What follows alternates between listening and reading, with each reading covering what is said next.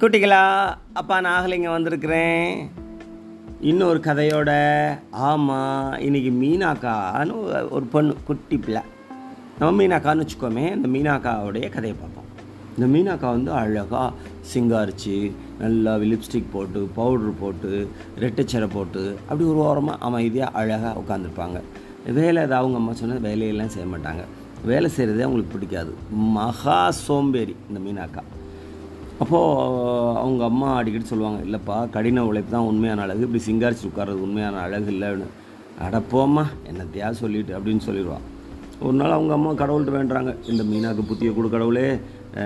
சோம்பேறித்தனங்கிறது மோசம். கடின உழைப்பு தான் நல்லதுன்னு அவளுக்கு சொல்லுங்கள் கடவுளே அப்படின்னு வேண்டிக்கிறோம் இவன் என்ன சொல்கிறா ஏம்மா இப்படி தப்பாக வேண்டுற இந்த உலகத்தில் ஒருத்தருமே ஒரு வேலையும் செய்ய வேண்டாம் அப்படின்னா எவ்வளோ நல்லாயிருக்கும் யோசிச்சுப்பார் யோசிச்சு நீ வாட்டுக்கு என்னத்தையா தப்பு தப்பாக சாமி வேண்டிகிட்டு இருக்க?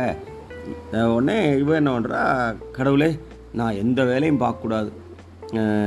நான் வந்து சந்தோஷமாக இருக்கணும். அது மாதிரி நீங்கள் எனக்கு ஒரு வரம் தரணும் அப்படிங்க கடவுள் இவளுக்கு ஒரு பாடம் சொல்லித் தரலாம் அப்படின்னு நினைக்கிறார்.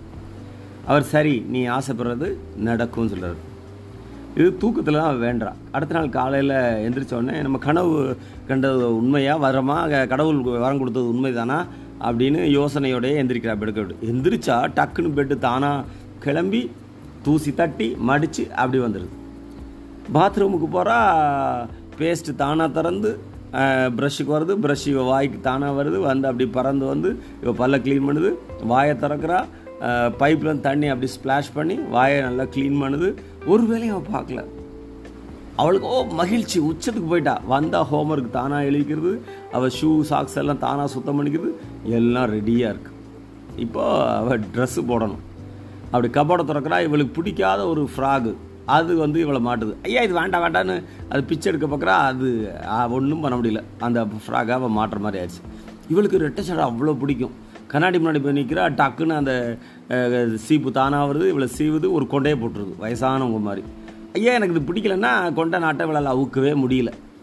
அதோட டைனிங் டேபிள் சாப்பிட வர்றா. அவங்க அம்மா பார்த்துட்டு இன்னும் இந்த ஃப்ராகை போய் போட்டிருக்கேன் இதை நீ போடவே மாட்டியே? அப்படின்னு ஆச்சரியமாக கேட்குறாங்க உங்களுக்கு என்ன சொல்ல முடியும்? ஒன்றும் சொல்ல முடியாதுல்ல. வந்து உட்கார்றா. வாயை திறக்கிறா சாப்பாடு தானாக மிக்ஸ் ஆகுது. பருப்பு மிக்ஸ் ஆகுது சாதம் மிக்ஸ் ஆகுது காய் மிக்ஸ் ஆகுது. அப்படி பால் பாலாக அவளை நோக்கி வருது. இவளுக்கு அப்படி சாப்பிட பிடிக்காது. தனித்தனியாக சாப்பிட பிடிக்கும். ஆனால் இங்கே பால் வருது வாய்க்குள்ளே. வாயை திறந்து தான் உள்ளே போகுது. சூ பண்ண கூட டைம் இல்லை. வாயை மூணானா மூக்கு வாய் எல்லா மேலேயும் ஸ்ப்ளாஷ் ஆகுது. அவள் ட்ரெஸ்ஸு எல்லாம் ஸ்ப்ளாஷ் ஆகுது. ஒரு மாதிரி விற்குது உடனே தண்ணின்னு பார்க்குறா தண்ணி அங்கேருந்து நேராக ஸ்ப்ளாஷ் ஆகி அவள் வாயை திறக்கிறா பல்ல தொடுது வாயை மூடுறா அவள் ட்ரெஸ்ஸு பூரா தண்ணி ஆயிடுது அவங்க அம்மா என்ன?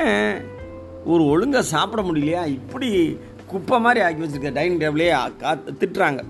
அவளுக்கு ஒன்றும் சொல்ல முடியல. அதோட ஸ்கூலுக்கு போகிறான் ஸ்கூலுக்கு போனால் கிளாஸில் பாடம் இருக்குது நோட்ஸ் எடுக்கணும் இவ கையெடுத்தா பேனா தானாக எழுது தானாக எழுது. என்ன பண்ணுது? கணக்கு பாட கிளாஸ் நடக்குது ஏதாவது பாட்டு எழுது. அவங்க டி மிஸ் பார்த்து இவ்வளோ பயங்கரமாக சத்தம் போடுறாங்க.